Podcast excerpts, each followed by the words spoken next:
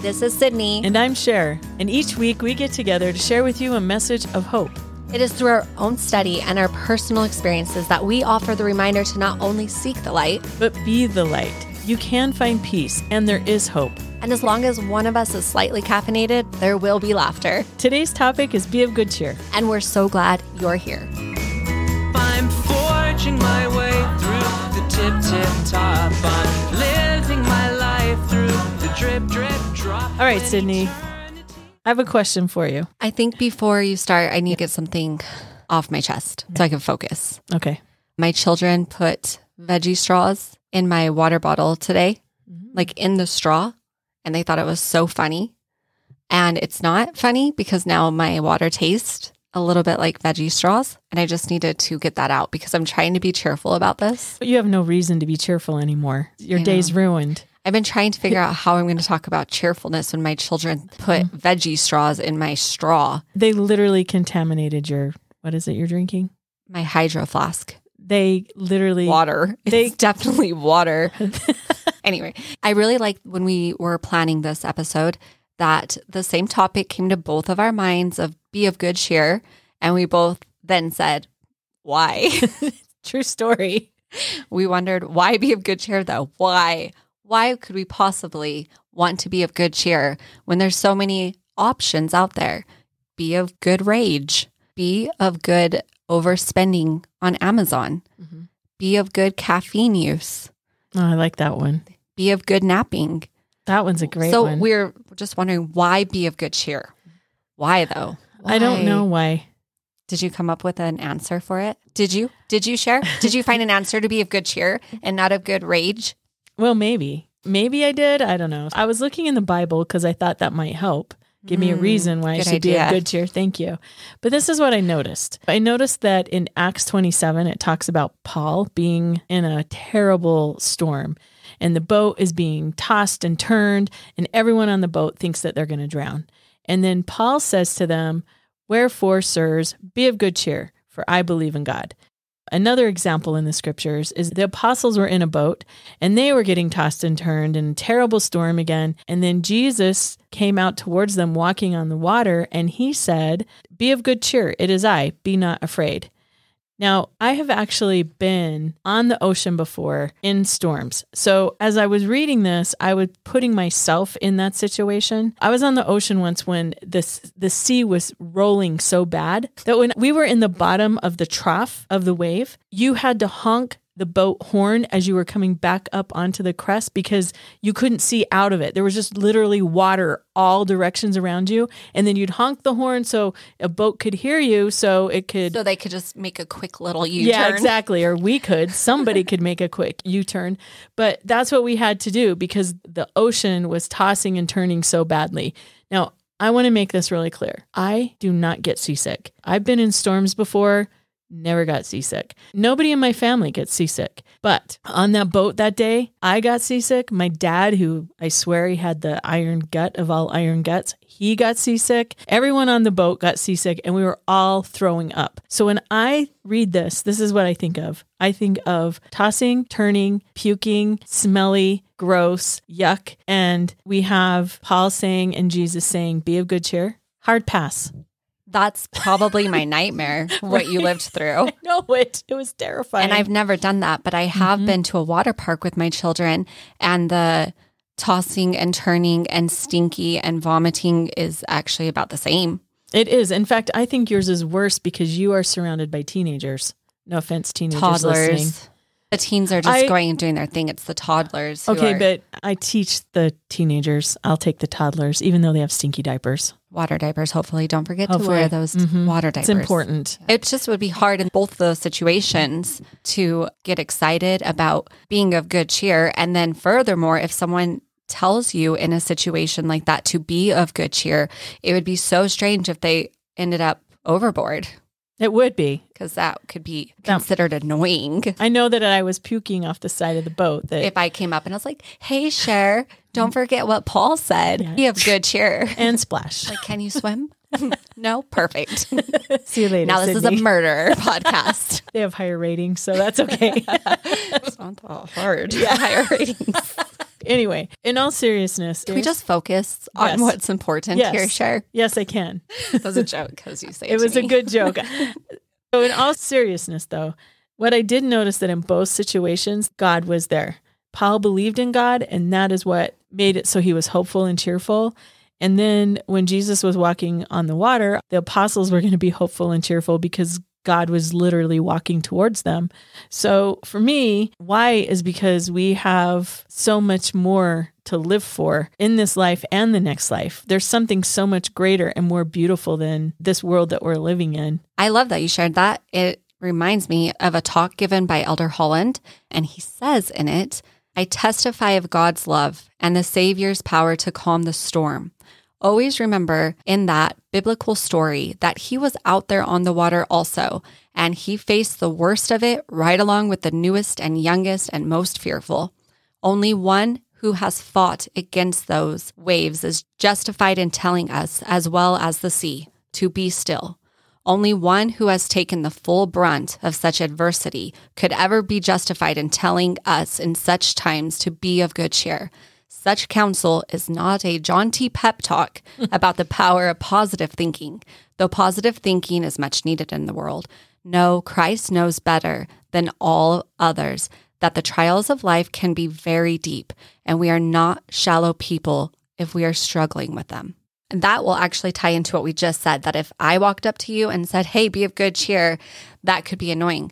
But if somebody who has been through much worse says to you, Don't give up, you keep walking, you keep trying because you will be okay, it's different. When it's Christ saying to us to keep going, that's worth listening to. It definitely is because he went through a lot worse than any of us, And he was walking on water. which is pretty cool. I would trust someone maybe walking on water.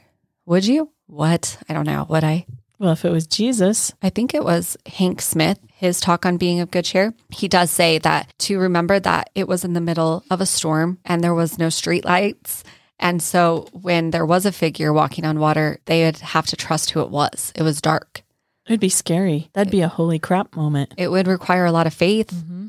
To trust that that's the light of the world. It was dark. Yeah, that is pretty cheerful that the light of the world is coming towards you in a storm. When I was puking off the side of the boat, I would have appreciated God saying, It's going to be okay. We're going to get out of this. Because honestly, it was kind of scary. And you don't realize how big the ocean is until you're in a storm on it. You feel like I could die at any second because it's so big and massive and the waves are huge. So it's comforting to know that there is someone that is in control and bigger than yourself. So let's be honest, we know that life is difficult, but it is worse when you're grumpy. There was an article I read from Berkeley. They did some research and they said that there are six ways that happiness is good for your health. I'm just going to list them real fast and then I'll tell you what I was thinking as I was reading them. Happiness protects your heart, happiness strengthens your immune system, happiness combats stress, happy people have fewer aches and pains, happiness combats disease and disability. Happiness lengthens your life.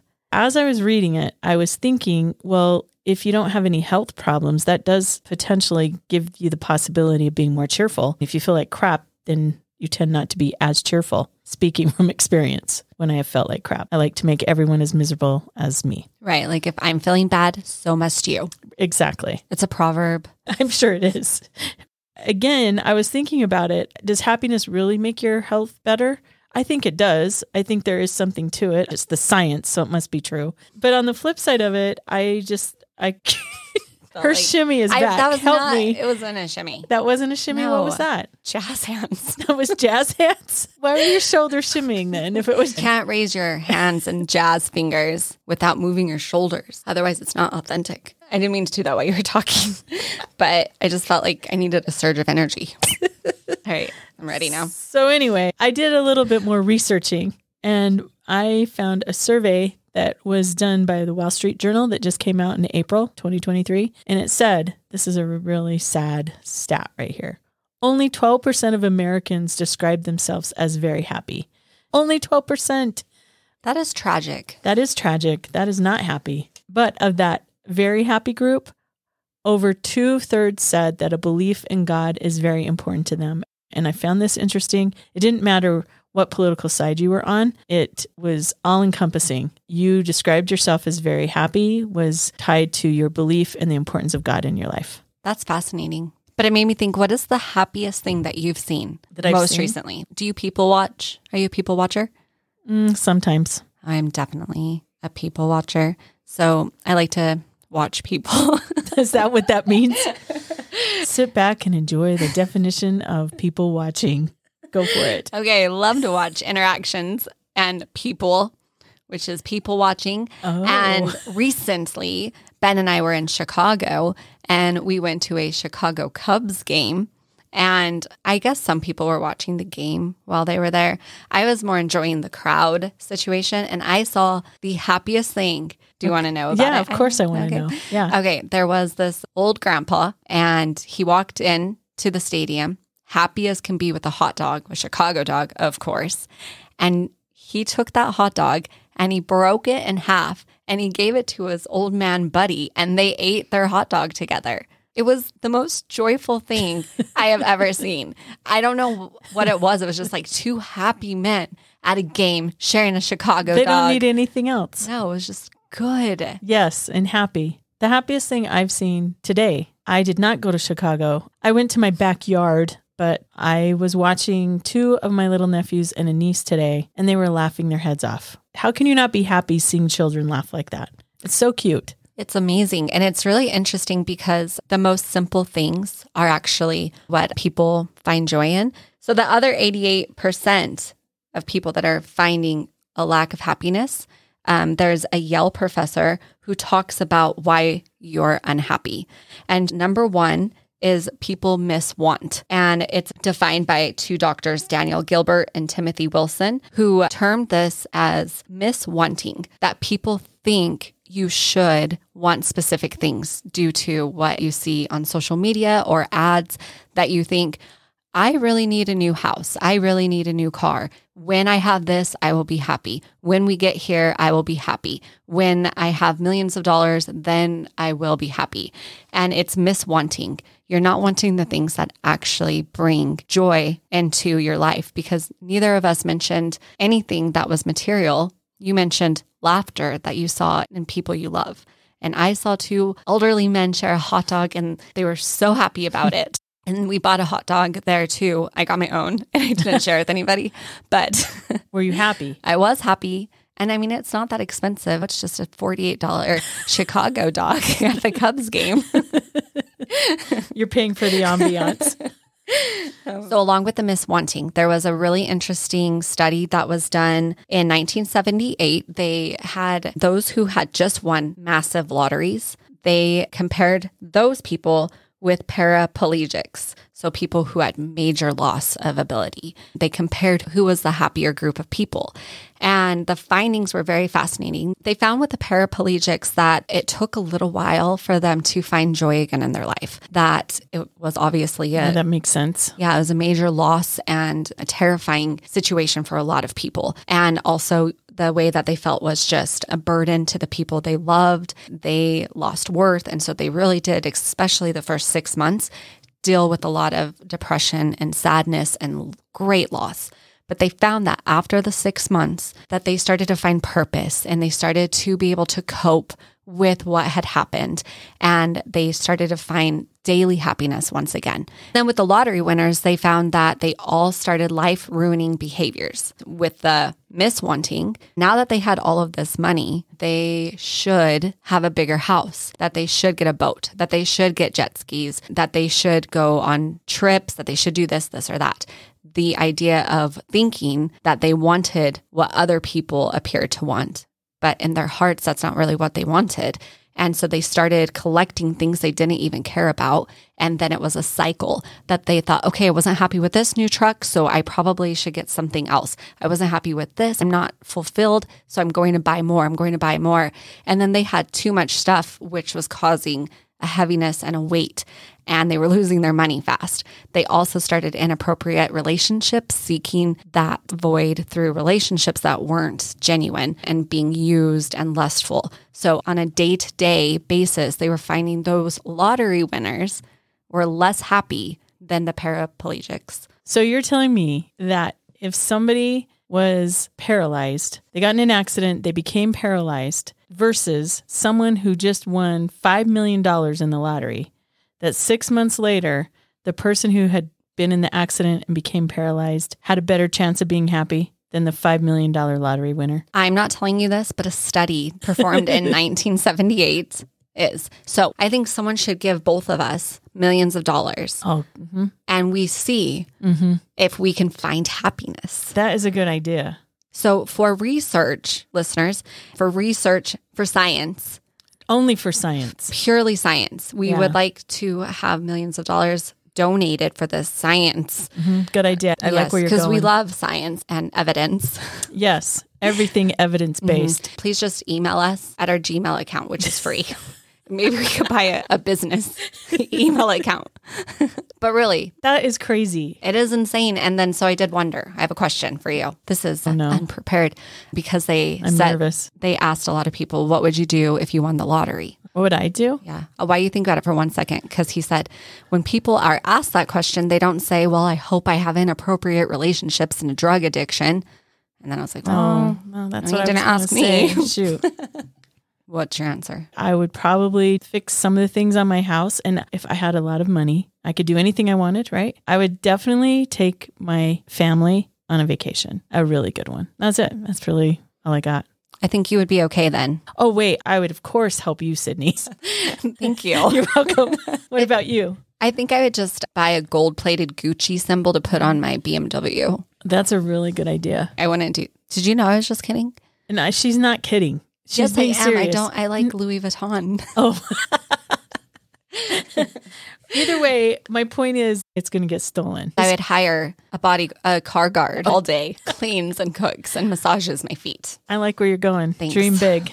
Anyway, back to the point. She listed two. And so the first one was the miss wanting. The second was what she referred to as a reference point, that it's comparison.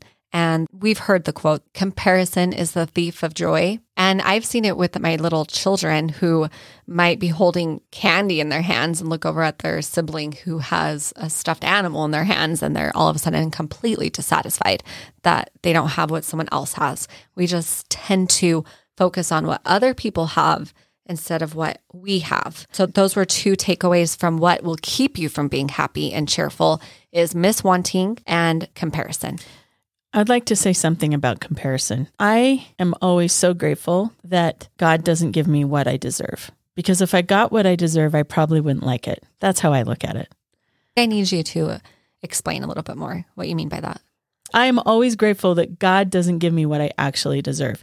You know what? It's true. Let me tell you, as a teacher, I've heard so many times, that's not fair. That's not fair. And I always say to them, and you need to be grateful that life's not fair because you actually might get what you deserve and you probably wouldn't like it very much. That's true. If we really got what we deserved, hmm, have mercy. I think I think too highly of myself. I was like, I'd have such a lush life. I'll reflect on this. Thank you. I'm serious. I am Like, grateful. I do deserve that Gucci gold plated belt. I'm just grateful I have what I have and I didn't I get what too. I deserved. I am so grateful for that. Thank you. Thank you. I, am going to reflect on this one. So, moving on, how do we be of good cheer, Cydni, when nothing is cheerful? I don't think nothing is cheerful. Okay, let me tell you what happened today. My children have been begging to get their bikes fixed so that we can go for bike rides all summer. And well, at the end of the summer, guess what? Got done. I was very excited that we had our bikes all done and ready. And so this morning, I surprised them. As soon as they woke up, we went for a bike ride. Oh, and they were cool. very happy about it. And Iana fell about four minutes into the bike ride because it's been a while since she's been on a bike due to a lack of tires. and then we got her up. She got going again. And she fell again about 10 seconds later. And then Ben decided to get off his bike and help her. But it was a bucket bike and they're really heavy in the back. And he fell and it landed on him. and Titus and I gasped with laughter. At one point, Iana was smashed under her bike and Ben was smashed under his, and they were both in the middle of the road. Oh, no. And then we get back up and we're going. Everyone's like, okay, we're going to do this. We're going to keep going. And I swear, five seconds later, the sweet lady was on a walk and she's like, oh, how sweet. You guys must be having the best time. and then I laughed again so hard. It's a good thing you got those bikes fixed. I know so that I could injure my family. Okay, the point. I have a point. I think humor is critical for us to find cheerfulness. I think it just breaks the cycle. I feel like you could either have anger or that could be defeated with laughter, laughing at other people, apparently from my story, but also at yourself. I agree. Working at a school that was a little rough for over 30 years, I'm just going to tell you right now the reason I was able to do this every day is because I laughed a lot. The kids helped me to laugh. I learned so much from them. They are just so, oh, they're so resilient and so strong. And they find happiness even though they have terrible things going on at home. They have been through wars, they are or have been in awful situations, and they're still able to find joy and laughter. That's one of the things I've really learned from them is sometimes when you're in that rough situation, because sometimes it was really hard, but also every day, I found something that we could laugh at all together and made me want to stay there because you can find joy in those little things. Just as an example, one of the stories that provided us laughter, the first part of the story isn't as funny, but just hang with me. My dad passed away and then a couple weeks later, I was in my room and it was during my planning period. And the teacher from across the hall from me came over, and there was a student who had missed his math test and he needed to make it up. So he's like, Can you just sit in your room and take his math test? And I was like, Sure. This kid is hardcore. He's a generational gang member. He sits down, he starts taking his test, and I'm just working on my computer. And he kept staring at me. And finally, I was so annoyed with him. I finally just said, What? And he didn't say anything. And I'm like, What do you want?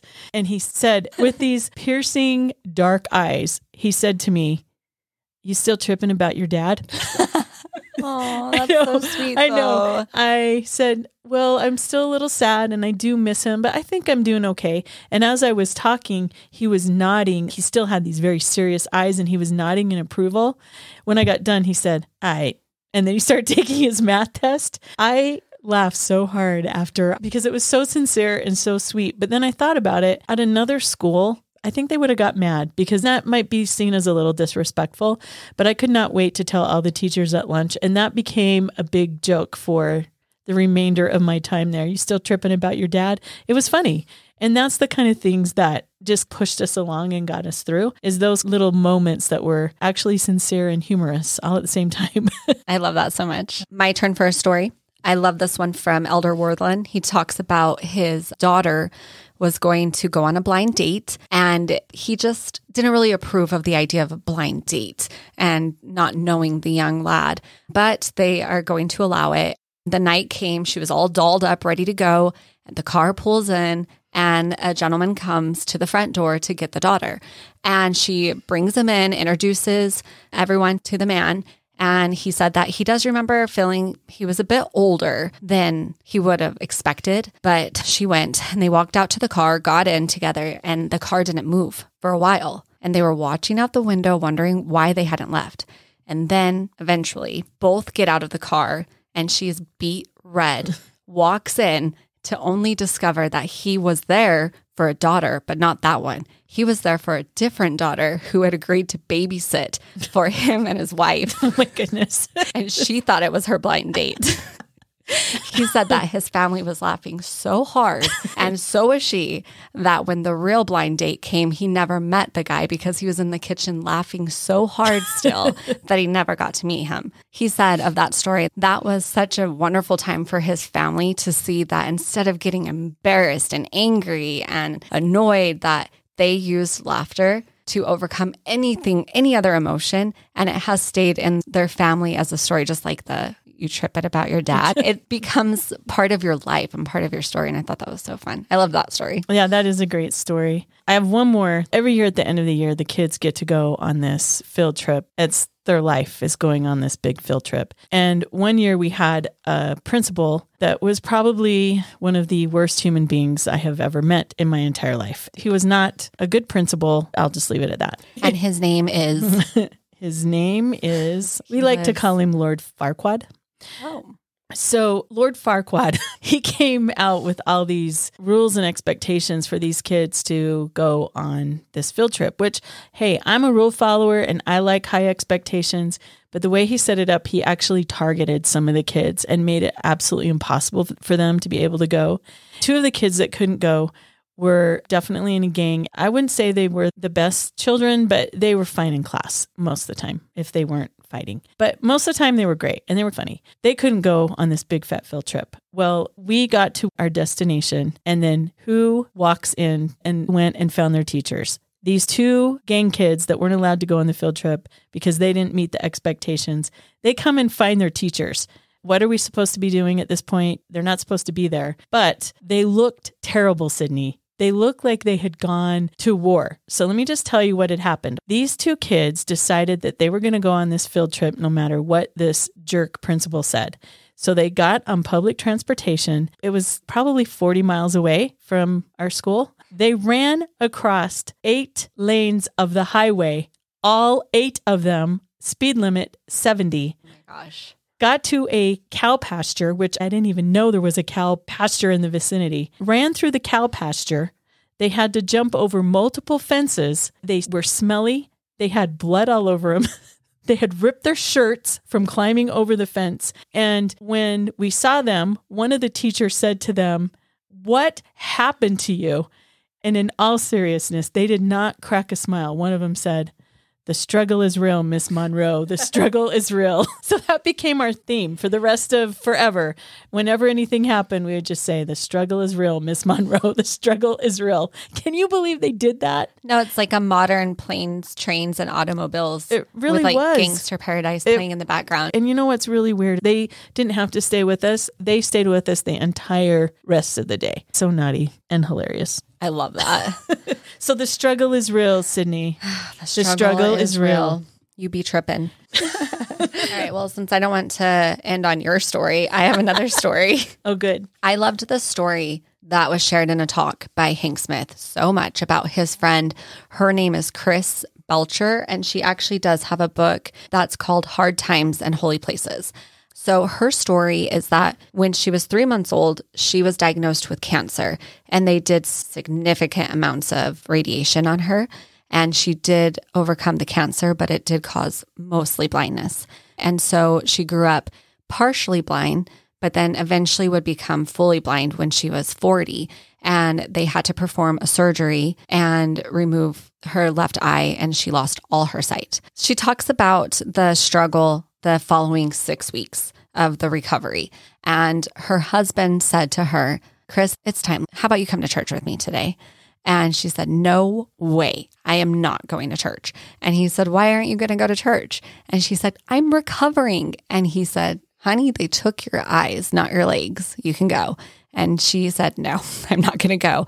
If I go, people are going to give me attention. They're going to say, Oh, we love you. We're so proud of you. You are so strong. And I don't want to hear that. I'm not interested in hearing that. And I'm not interested in people coming up and talking to me. I need to stay. And her two boys, who were only three and five at the time she lost her full sight, came in and said, Mom, come with us. And at that point, it was ruined and she had to go. And she said that when she showed up, almost immediately, a woman came up to her and said, Oh, I love you so much and you're so strong. And she's like, Oh, thanks. And she said that the woman said, "I- I've thought a lot about you and I've been praying for you and I'm going to help you, Chris. And Chris said, Okay, that's nice. Thank you. All the things she didn't want. And she said, I'm going to teach your children sign language. That's so helpful. And Chris said that she had not laughed or smiled or had a funny thought for six weeks. And she just stood there quiet and said, I don't think that's necessary. And the woman persisted and she said, No, Chris, your kids need to know how to communicate to you. I will teach everybody sign language. And she said she broke into full laughter at the thought. Now, if you do not get this, Sher will explain it to you. I actually had a friend do that at work with a mom whose child was blind. Same thing at parent teachers conference. She'd teach the class sign language so they could communicate. yeah. That's funny. and so, this woman who has lost all of her sight and had so many trials come as a young mom and just having young children that she just hoped that she could remember what their little faces looked like. She went through so much and had so much heartbreak. And she says this about adversity No one schedules adversity. We don't look at our daily planners and say, hey, you know what? Today, I'll drop off the kids at school, then I'll go grocery shopping, then I'll get a fatal disease, pick up the dry cleaning, have marital problems, and take dinner to sister so and so. If I have time, maybe I'll lose my job or the house can burn down, or should I push that off until tomorrow? In this mortal world, we don't need to schedule mortal trials, they will come. Don't allow your heart to be hardened by hard times. Make the choice to turn to Christ. There is purpose in your suffering. You and I are being changed, remodeled, stretched, and polished for eternal glory. If we trust in and choose Christ in our difficult and hard times, they will become holy. I may have lost my sight, but my vision has never been clearer. Yeah, that's beautiful. For those interested, she does have a book again, Hard Times and Holy Places. I did not read it, but you could. Okay. All right, moving on. How do we learn to be cheerful, especially in difficult situations? One of the things that I looked up is from Rabbi Daniel Lapin, and this is what he said of how we can learn to be cheerful. Being happy is meant to be a purposeful decision we make. Being happy is our decision and our responsibility. It's not the responsibility of our parents, friends, or family. Be happy. God commands us regardless of circumstance. And then he gives the scripture in Deuteronomy 16, verse 15, where it says, Because the Lord thy God shall bless thee in all thy increase and in all the works of thine hand, therefore thou shalt surely rejoice. Rabbi Daniel Lapin then goes on to say, I don't want to leave you with a reminder to be happy without also offering an ancient Jewish wisdom technique for increasing happiness. You ready? Yes. Okay, here it is growth. Find a program of growth and self improvement, both physical and spiritual. He makes it so simple. Just improve every single day, do the very best you can, see those little improvements in your life, growth. And that is the ancient Jewish technique for increasing happiness. It seems so simple. It seems simple, but growth is super challenging Yeah. and challenges us, and it hurts, and it's not fun, and we're out of the comfort zone. Growth sounds simple, but it's actually quite difficult to grow, and it requires effort. And sometimes you don't want to grow, you just want to go back to bed and try again next time. I think it's interesting too when we're talking about growth and talking about the belief in God. That's something that we should be working towards is growing our relationship with our Father in heaven because that will help us to be happy and help us to be cheerful. Because God does say, how many times in the scriptures does he say, be of good cheer when you're getting thrown in prison and eaten by lions and all these horrible things? Oh, it's all right. Be of good cheer. You still tripping about those lions eating you? I really love that. And it goes great with the ending of Laurie Santos' speech that she gives about how to not be happy, basically, with the miswanting and comparing. But she says that we are capable of rewiring ourselves, that we can behave differently, and that if you're not someone who naturally can find happiness and joy in really difficult situations, that's okay. Most people cannot. We're actually just wired to reproduce and to survive. And outside of that, it doesn't matter how happy we are to the science. It only matters that we just keep surviving. But you can rewire your brain and you can have a different outcome and you can learn how to be more cheerful, and that will benefit your health and your life. So she gives five ways to do it. She says social connection, which we just talked about relationships. She said that is number one on the list. That if you're physically around others, that doesn't mean to connect on a network, but to physically be around people that will increase your cheerfulness level. Uh, but I think it probably depends on who you're around a Yeah, little bit. true. Yeah. So, so maybe be a little picky about who you surround yourself with. But social connection matters. Relationships matter. We've seen that in studies with your relationship with God and your relationship with family and friends. We are seeing that over and over with each episode we do that your relationships matter the most in your life for the outcome of joy and happiness. The second one was being very focused on others. She said, We do live in a world that we talk a lot about self love, and that is important. But the people who are having a lot of joy and happiness are serving other people and they're thinking of others more frequently. And I loved one of the suggestions she gives, which was compliment more. I just thought that was a simple way to start. And even this morning, the men that are fixing some landscaping issues, my daughter woke up very grumpy and then wrecked her bike several times and remained in that grumpy state. And at one point, Titus suggested they take everybody Coca Cola's, and she did. And it changed her entire mood from there. It's just simple acts of service. When you just sometimes get so tangled up in your own emotions, sometimes the only thing you could do is just think of somebody else. And it was such a small act to go and take a soda, but it changed her mood more than it probably affected them. Then, third, gratitude. She said to write down three things every evening, and in two weeks' time, you will see a difference in how you're feeling. Four, savoring. She said a lot of people don't savor what they have. She used the example of a coffee. You really can't wait to go get your morning coffee, but then you down it real quick while you write out an email. She said if you take time to savor what it is that you have, savor the moment, calm down, be present and savor whatever it is, then you will be happier. And the last one was to exercise, which I think she's probably wrong. So, what does she know? Says Cydni, who goes to the gym every day. I love the gym. That's where the massage chair is. so she said, you don't have to go crazy. You don't have to jump right into a marathon, but that you could just move your body 20 minutes a day and it will help you be more cheerful. So if you have any desire at all to be more cheerful, there's some options. If you don't, miserable troll. I had a thought while you were talking. I was thinking of being at work and in a classroom of 48th graders, and obviously a lot of personalities and different dynamics going on in the room. And one of the things I was thinking of is you had your list of five things and they seem so simple. You know what I think is a tragedy is our culture is doing everything to push people away from everything you just said. Everything you just said was not cool. It's cool to have a grumpy face and to walk around miserable and to not talk to people. All the things that are cool, you did not list off. Or to over abuse it, like exercise. Don't exercise because it brings you health and you're taking care of yourself, but exercise so you look a certain way. The world is trying to thieve the joy that is available to us all. Right. That is a tragedy. And that goes back to that's probably why there's only 12% of Americans that are very happy. Satan is doing everything he can to ruin all the things that can and will make you happy. And all of those things are turning your heart and learning and growing that relationship with God. That will and can bring you happiness in your life throughout all the crazy. Those are the things that truly can bring you happiness. And the world, our culture, is doing everything it can to push us away from that. And in the beginning, our question led to, but why be cheerful? And I did spend time reflecting and trying to find an answer. And luckily, it came before the end of this podcast. But for me, the reason is because trials and pain and losses and heartaches are not an option.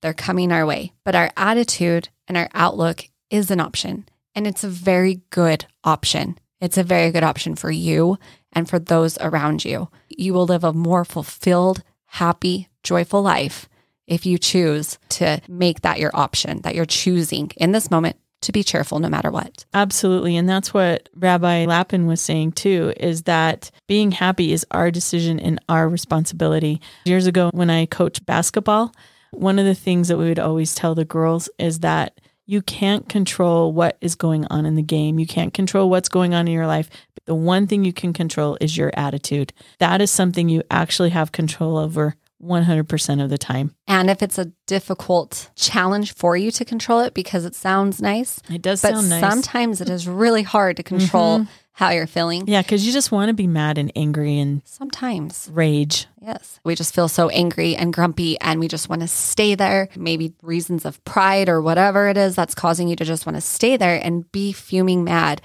You can work on being more cheerful. You can work on rewiring with those very simple yet daunting things. Like the rabbi said, it's growth. It's just all about growth. It- it's not about perfection or getting it right the first time. It's just about growing. For our final thoughts, we just want to go back to where we started again today. And that is in the terrible storm of life when you are getting tossed and turned and thrown all over the place. Remember that the Savior said, Be of good cheer. It is I. Be not afraid. Remember that. I know it's hard and we have all been there when it just stinks, but God is there and that does give me hope and it does bring me joy in this life. And President Hinckley said, My plea is that we stop seeking out the storms and enjoy more fully the sunlight. I am asking that we look a little deeper for the good. To help with this looking for the good, our challenge this week is to take from Laurie Santos and take number three on her list of rewiring, which is gratitude. She said in a group study that the people who wrote three to five things down that they were genuinely grateful for every night for two weeks, that they, every single one of them, felt more joy by the end of the two weeks. So our challenge is to do this for two weeks straight, every night, write down three to five things that you're genuinely grateful for and see what happens for you. Can I put it in my iPhone? Yes, you can write it however it works for you. Thank you. On that note, Have an excellent week and be of good cheer. And the best thing you could do is not win the lottery. Our challenge this week is for you to not win the lottery because we care. done. Have a good week. I'm forging my way through the tip tip top. I'm living my life through the drip drip drop. When eternity's